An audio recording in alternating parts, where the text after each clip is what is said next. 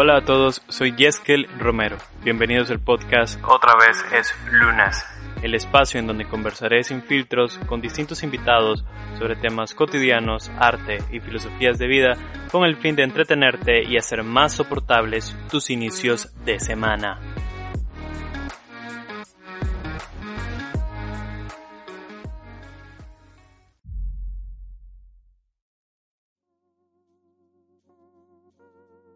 Es lunes, es lunes, es lunes. Yo espero que todos los que estén escuchando este podcast hayan iniciado bien su semana, a pesar de los tristes acontecimientos que han ocurrido en los últimos días, semanas, meses, etc. Ya he perdido la cuenta de cuántas cosas horribles han pasado durante este año. El mundo sigue en cuarentena, excepto Nicaragua, porque bueno, aquí lo que hay en realidad es un, es un privilegio. Este privilegio yo lo he llamado home office. Y ciertamente no todo mundo cuenta con este privilegio. Así que Nicaragua está mucho muy en la mierda actualmente. Antes de empezar a introducirlos al primer capítulo del podcast, quiero agradecerles por estar aquí escuchándome y dedicando tiempo a este proyecto. Les aseguro que si no te la pasas bien, este, seguro te vas a reír del montón de locuras que voy a decir, o bien, pues vas a aprender algo. Y a propósito del tema, el cual en breve les revelo, les recomiendo escuchar la charla de hoy mientras realizan cualquier actividad, digamos lavar los trastes, limpiar, hacer tarea, mientras estás en el trabajo, vas manejando, vas en el bus o como sea. Así que nada, este, voy a revelarles entonces el primer capítulo y les tengo que decir de que en este capítulo no hay invitado por temas de logística, pero sé que puedo sacar este capítulo para ustedes y ver qué tal, ¿no? Al final eh, el proyecto tenía que arrancar de una u otra forma. Bueno, bueno, el tema, el tema, pues. El tema de hoy es la belleza de la rutina que es de hecho un tema que me parece algo gracioso porque nadie piensa en este tema, es decir, nadie se está preguntando cosas acerca de la rutina. Es un tema que a mí me ha llamado la atención, este, durante las últimas semanas he querido hablar de esto y voy a aprovechar la oportunidad para hacerlo. Primero que nada, yo quiero empezar por, por, este, por esta idea que tengo de por qué odio los lunes. Yo creo que odio los lunes porque me parecen repetitivos, no son cíclicos. Y yo sé que los lunes son importantes porque todo el mundo se tiene que levantar y empezar algo y, ayudar a la sociedad y mantener la economía, etcétera, etcétera. Eso lo entiendo. Pero no deja de ser una representación de lo, de lo repetitivo para mí. Tal vez ahora soporte más los lunes porque tengo que producir este podcast. Puede ser, yo no prometo nada porque soy un agrio en realidad. Pero el concepto de lunes como tal sí va atado mucho a la rutina. Y es que vemos a la rutina como como este, esta idea mala, ¿no? De que las cosas no tienen que ser rutinarias. Yo, yo lo sé porque yo odio la rutina. Yo he escrito cosas acerca de la rutina, de cuánto la detesto, de cómo odio lo repetitivo, de cómo odio lo que me limita, etcétera, etcétera.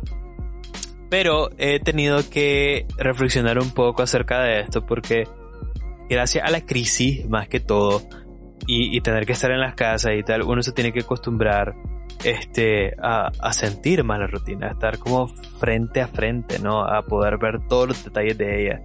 Este, y me he dado cuenta de que hay cosas que sí podrían ser positivas para, para, para nosotros cuando hacemos cuestiones muy, muy rutinarias, ¿no? Tengo esta idea de que, y yo sé que es así, de que la sociedad nos vende de que no, es que no puedas tener una vida rutinaria y común porque vas a desperdiciar tu vida y no sé si en parte sea cierto por eso, porque incluso cuando empezamos proyectos de cualquier tipo, uno empieza a hacer estas actividades rutinarias para poder mantener dicho proyecto o lo que sea. Pero te venden esta idea de que tenés que tener una vida súper emocionante, de que tenés que hacer cosas súper interesantes y que tenés que ser una persona muy muy interesante también. Es decir, yo tengo que viajar y hacer cosas tuanes y ir por el mundo teniendo aventuras y tal.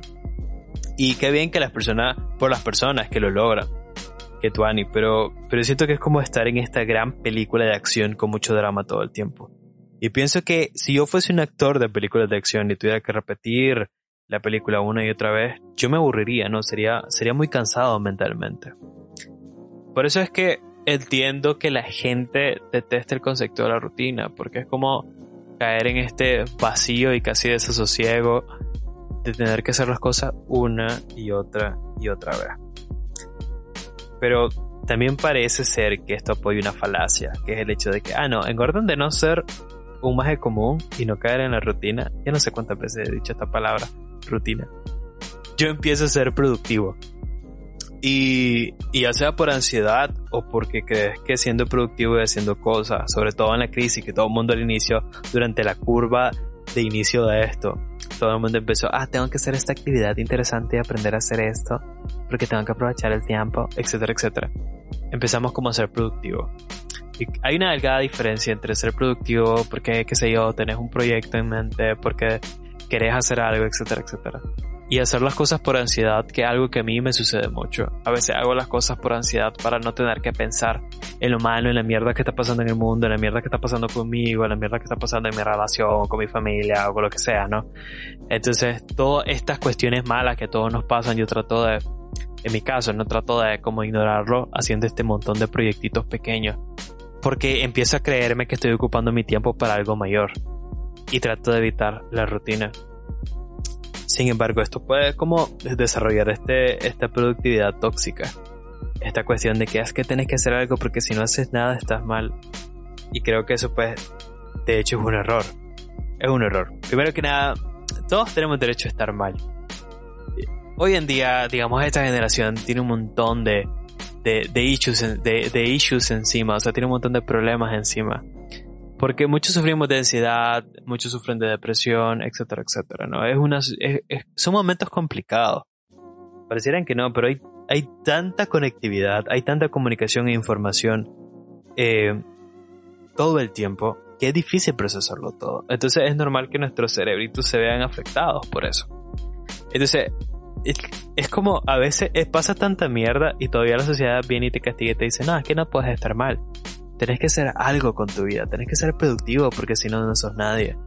Y ese es el problema, porque es que en orden de llegar a hacer algo, luego es como empezamos a tomar esta serie de malas decisiones, donde hacemos las cosas por mecánica, por ansiedad. No, como yo recuerdo que la razón por la que estudié marketing es, un, es, por, una, es por una estupidez. Realmente sabía yo que llegaba tarde a la UCA para todo este tema de, de las carreras y cuando llegué me dijeron de que, de que ya no habían carreras disponibles. Solo podía eh, escoger entre enseñanza del inglés y marketing. El problema en ese momento fue que mi mamá la tenía al lado. Y ella como, no, no sé, pero esta es tu culpa y es que y entonces buscas cómo resolverlo, que es el, el, típico, la típica forma en cómo mi mamá te dice las cosas. Y, y yo no sabía qué hacer en el momento, pero entonces dije, por ansiedad, por presión, no sé, marketing. Y ella, ella como muy dudosa, pero en todo su derecho de estar dudosa, me preguntó, ¿y vos sabes lo que es marketing? Y yo no tenía ni puta idea de lo que era marketing, la verdad. Este, pero yo tenía que coger una carrera porque si no, no iba a ser nadie en la vida. Y bueno, me quedé en marketing. ¿Que me gustó la carrera? Sí, me, me gustaron muchas cosas. Aprendí un montón, conocí algunos buenos profesores, otros muy malos. Este, y, y, mi vida arrancó por eso, no por esa decisión, pero esa decisión la tomé bajo presión y bajo ansiedad.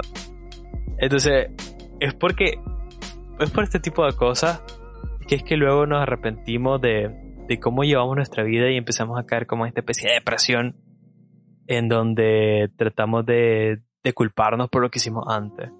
Y eso sucede cuando uno trata de ser productivo en la cuarentena. Te sentís culpable porque no estás haciendo nada.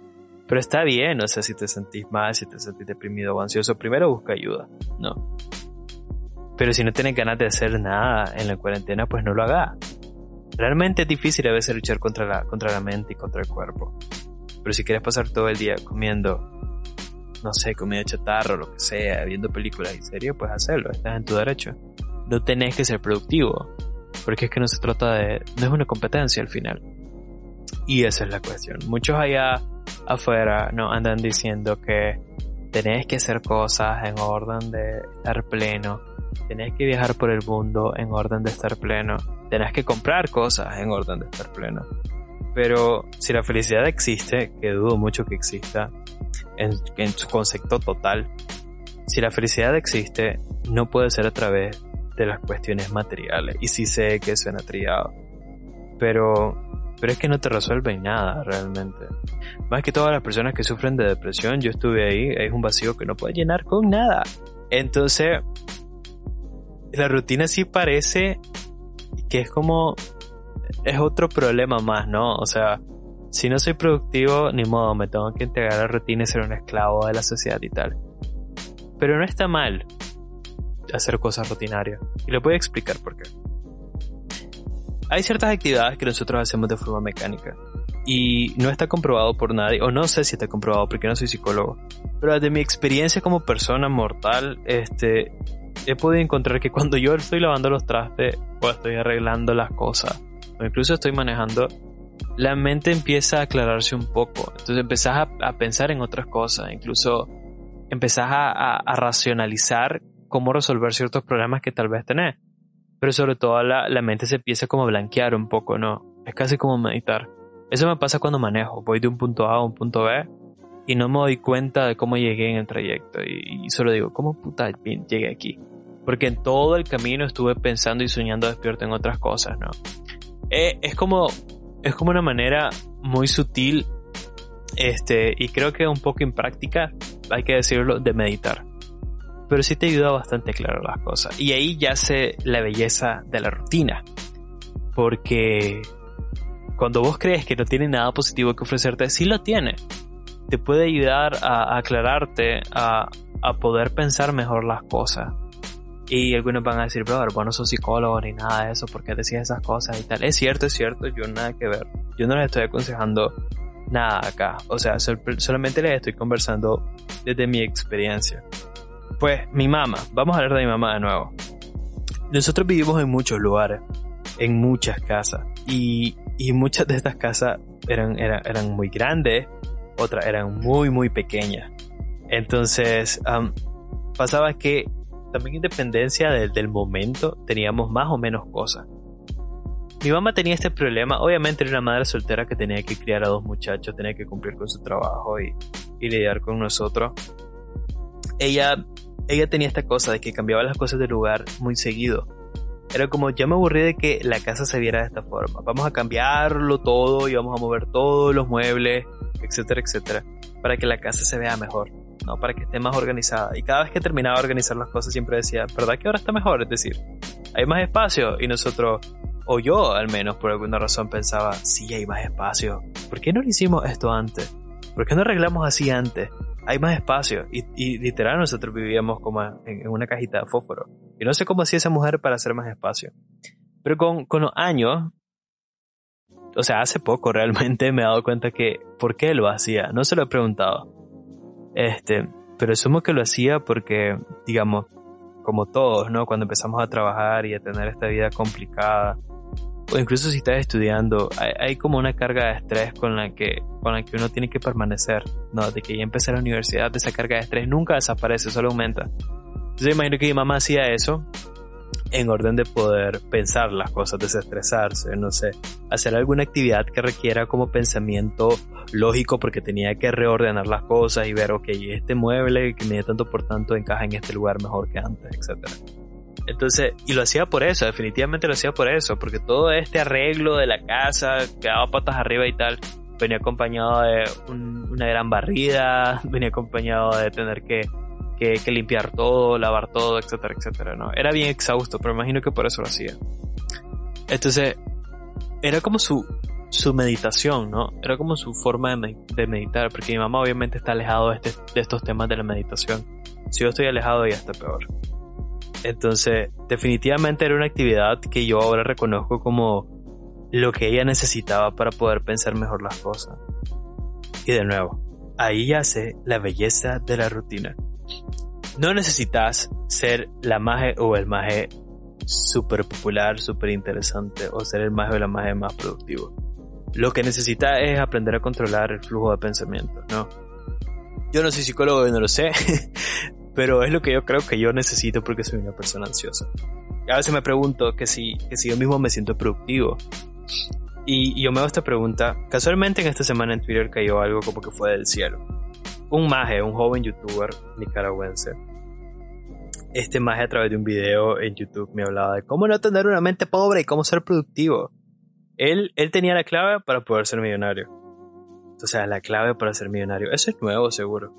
Yo creo que nadie nunca antes en la historia de la humanidad había vendido una serie de conceptos o, o consejos para poder ser millonario. Es más, yo creo que nadie nunca ha escrito un libro sobre eso, ¿verdad? Me llamó la atención lo que dijo este maje. porque me acaba de mencionar que fue un video de 15 minutos y, y yo no sé cómo, cómo puedo aguantar un video de 15 minutos sobre cómo cambiar mi mentalidad pobre. No, era este, era este típico video de autoayuda. Y él tenía una, una, una, una parte en la que decía, y cito, La mente pobre siempre se ancla al pasado y recuerda todos esos sucesos traumáticos y aterradores que vivieron para poder hacerse las víctimas. Em, literal, eso fue lo que dijo.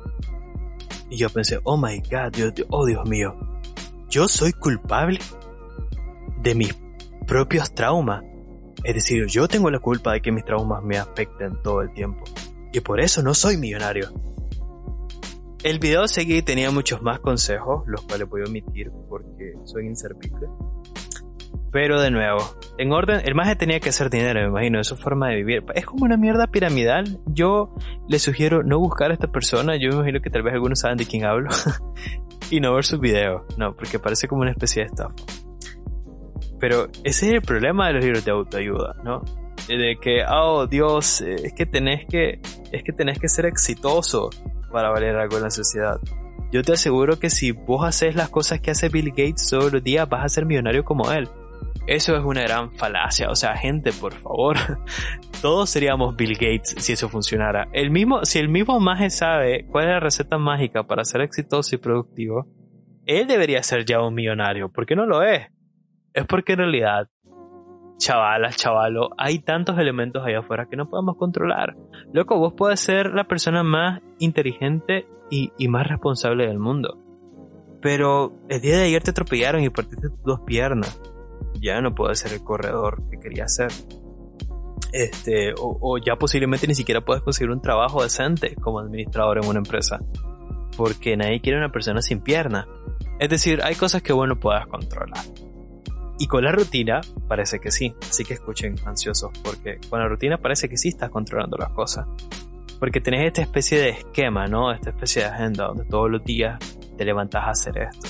Y yo creo que aquí me voy a dividir en dos grupos, ¿no? Hay personas que tienen todo planeado y siguen la rutina de pies a cabeza y allá ellos ven cómo le funcionan porque yo no sé cómo le funcionan a esas personas.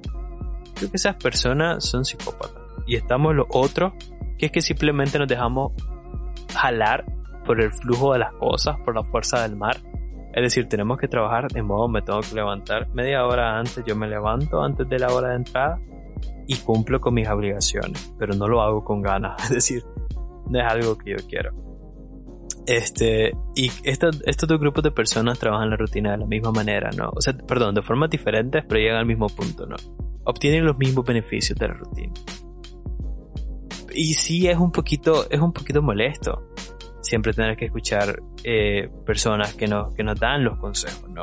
Porque nos venden de, cómo ser exitosos, porque nos venden esto humo de que todos somos especiales. Y no me malinterpreten, este, yo creo que podemos lograr nuestras metas si las condiciones lo permiten. Sin embargo, ese no tiene que ser el fin, no de las cosas. Porque es que hay una ansiedad generalizada de que si vos antes de los 30 no conseguiste X, X y X cosas, vos sos un fracaso. Y lo que causa eso es de que de inicio a inicio nosotros no nos lancemos a iniciar cualquier proyecto que tengas en mente. Porque tenés miedo, ¿no? Porque tenés miedo de, fracasar o lo que sea, ¿no? Y, esta, y de toda esta idea de que tenés que hacer cosas se vuelve, para mí, productividad tóxica. De nuevo, todo el mundo tiene derecho a sentirse mal y aquí afuera hay mucha ansiedad y depresión. No querer hacer nada está bien. ¿Por qué? Porque o sea, uno, uno vive condiciones muy complicadas.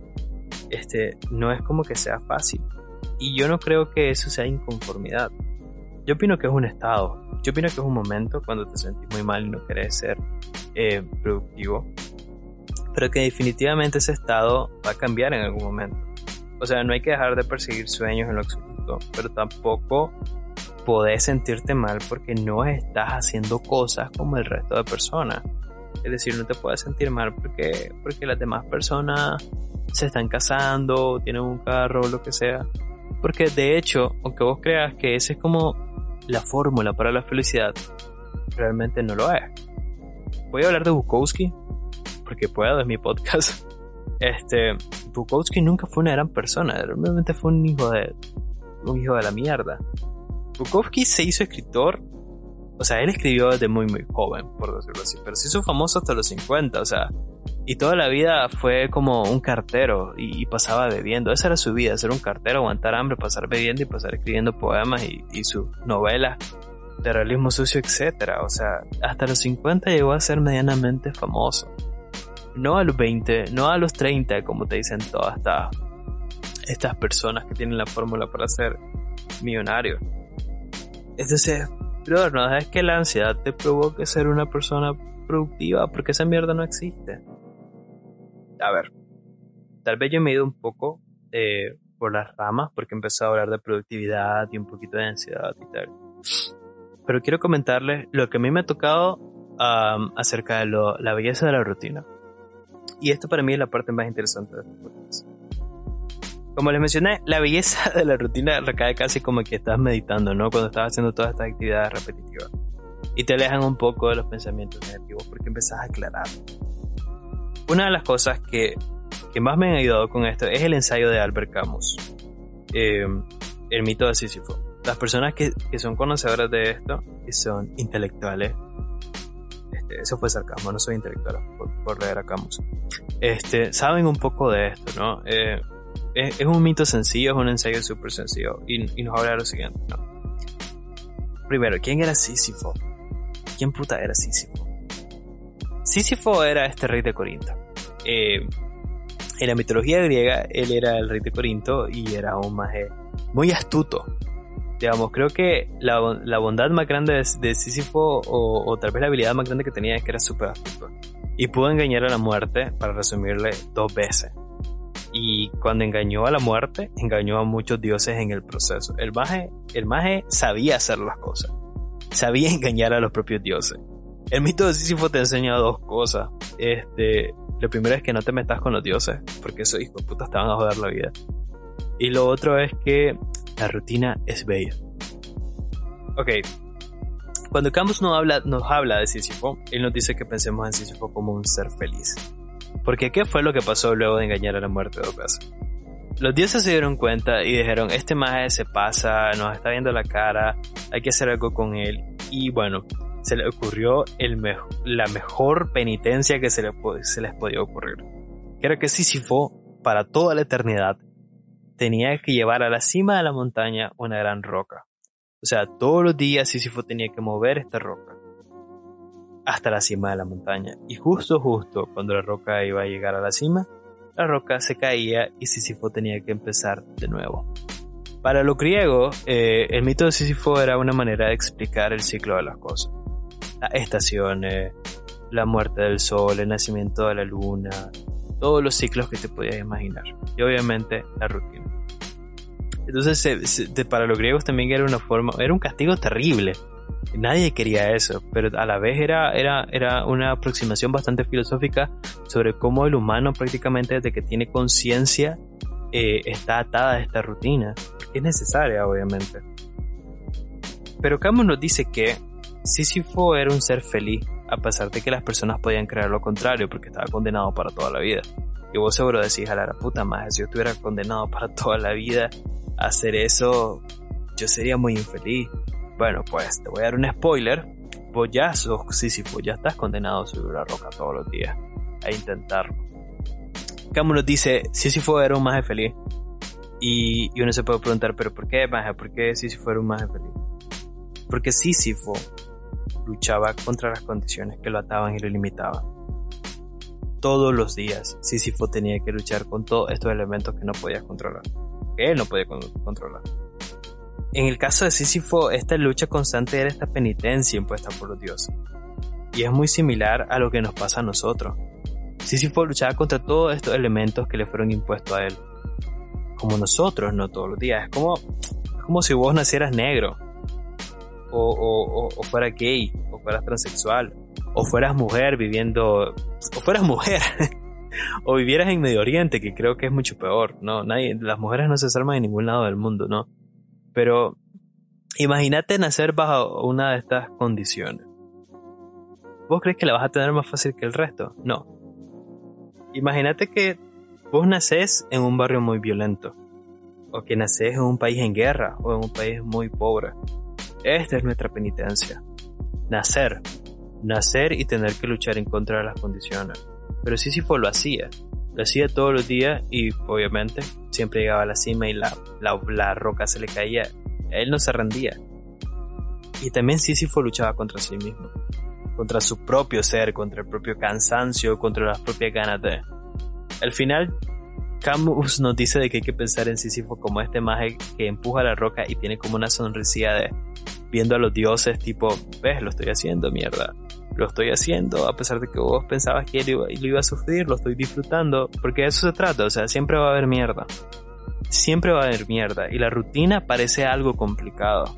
Pero la rutina de hecho representa que cada uno de nosotros, siendo la persona que seamos, en las condiciones en las que, en las que nacimos o, donde estamos en el presente, lo estamos intentando, estamos luchando. Estamos tratando de ser buenas personas, estamos tratando de hacer algo con nuestra vida, estamos tratando de encontrar eso que nos provoque felicidad, al menos momentáneamente. Estamos tratando de vivir los sueños. Ahí el concepto cambia por completo y la rutina empieza a ganar mucha belleza, pienso yo. Entonces es como disfrutemos de las cosas pequeñas, como lavar los trastes. Porque si estás lavando trastes, significa que, que los estás ocupando y que tenés comida para ocupar esos trastes. Si estás lavando ropa, significa que, que tenés para comprar ropa, para ensuciarla y para lavarla. El simple hecho de que estés haciendo estas dos acciones significa que tenés casa, tenés un techo. Y yo sé lo que van a decir, ay no, aquí viene el mensaje de que tenés que agradecer por todo lo que tenés, No, o sea, se trata de que a veces creo que nos perdemos de mucho por pensar en lo que los demás hacen. Que si estoy viajando, que si soy youtuber, que si soy tiktoker, que si toda esa mierda. Realmente hay que ser como Sísifo. Hay que luchar contra las adversidades. Todos nosotros lo hacemos en diferentes niveles. A todos nos toca una ración de mierda todos los días, este, porque sí es la vida, la vida es sufrimiento constante. Pero eso no significa de que tenés que engañarte a vos mismo pensando que tenés que ser el más, más productivo del mundo. O, en el caso del youtuber este, engañar a las personas diciéndole a todos que vas a ser el próximo millonario, porque no va a ocurrir. Y si ocurre, qué bien, pero no va a ser por, por los consejos. Voy a cerrar este podcast ya, realmente no sé cuánto tiempo llevo hablando. Y me da mucho miedo, en serio, gente, porque, porque he hablado un montón de cosas y no sé si realmente esto les importa. Es el primer capítulo y no la quiero cagar. realmente no quiero que, no quiero que la gente se aburra. Pero ¿con qué cierro este podcast? ¿Cuál va a ser el mensaje de autoayuda que les voy a dejar? Pues ninguno. Nadie tiene la respuesta. Nadie tiene la respuesta. O sea, la vida es como... La vida es este juego que no te da instrucciones y nadie te dice qué hacer y lamentablemente no hay una guía para ello tampoco, ni hay manera de que metas cheats o claves para poder superar la vida, no, loco, la vida, la vida es complicada. Y definitivamente, este, todos tenemos vidas muy, muy complicadas. No nacimos millonarios, lamentablemente, no somos unos Kardashians, no somos el maldito Bill Gates todavía. Entonces, trata de no comprar estas ideas de autoayuda, ni en formato libro, ni en formato youtuber, por favor. No te sientas mal porque no estás haciendo nada en el momento, porque no estás escribiendo, dibujando haciendo TikToks super funny, no, o sea, si te sentís mal y quieres pasar en la casa leyendo o viendo una serie y tal, pues está bien, ¿no? Es un proceso como tal. Y sobre todo que todos tenemos que pensar en la rutina como esta cuestión a la cual puedes sacar provecho. Puedes meditar con la rutina, puedes aclararte con la rutina. Y también puedes aprovechar la rutina para poder controlar la ansiedad, ¿no? Y tener una vida más, más tranquila. No, no, el objetivo de todos nosotros no es llegar a ser supermillonario, no es llegar a ser el más que más tiene o la más que más tiene, ni tener eh, a la mejor novia o novio o el mejor esposo o la mejor esposa, ni la mejor casa, ni el mejor carro, no, no se trata de eso. Se trata de que puedas controlar el flujo del pensamiento Así que si ustedes son expertos, que me imagino que lo son, y pueden aconsejar a alguien sobre cómo meditar o me pueden aconsejar a mí, pues igual háganlo porque yo lo necesito. Estoy tratando de aprender a meditar, me parece algo, algo muy interesante, sobre todo para las personas que sufren de ansiedad. Al final se supone que iba a tener un invitado y no lo tuve. Iba a hacer una pregunta super tuane que me robé de otro podcast. Pero no lo voy a hacer y no me voy a hacer la pregunta a mí mismo porque increíblemente lamentable. Entonces, voy a cerrar diciendo que hemos concluido el capítulo de hoy. Este es el primer capítulo del podcast. Yo espero que la próxima vez ya estemos con el invitado, la otra persona, eh, en teoría sí está asegurada. Vamos a hablar de algo totalmente diferente. Este, algo que tiene que ver un poco más con arte. Pero bueno, este capítulo ha cerrado y como no tengo invitados, no le voy a pedir a mi invitado que dé sus redes sociales, así que voy a dar yo mis redes sociales. Este, me pueden encontrar en Twitter como Pat Bukowski. Sí, yo sé que es triste, Pat Bukowski, pero no he cambiado el username y me da lo mismo por el momento. En cambio, en Instagram, que es donde sí manejo y hago mucho contenido, pueden encontrarme como yeskel.romero. Y si no saben cómo escribir Yeskel, yo les recomiendo que se vayan a, la paginita, al perfil del podcast en Spotify o en, o en iTunes, donde estés escuchando esto, y mires mi nombre ahí en la portada, cómo se escribe, porque mi nombre es extremadamente raro. En, el, mi perfil de Instagram siempre estoy subiendo cosas, fotos, poemas, poemarios, cortos. Sí, siempre estoy haciendo cosas. Entonces, te puedes dar una vuelta por ahí si te gustó el podcast.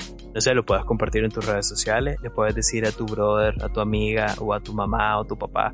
Mira, mamá, papá, escuché este podcast, está de verga, escucha este maje porque este maje no tiene las respuestas, pero dijo algo interesante. Y bueno, eso es todo. Yo me despido, estoy súper feliz por iniciar esto. Y pues yo les deseo a todos una bonita semana. Es lunes. Feliz semana a todos. Bye.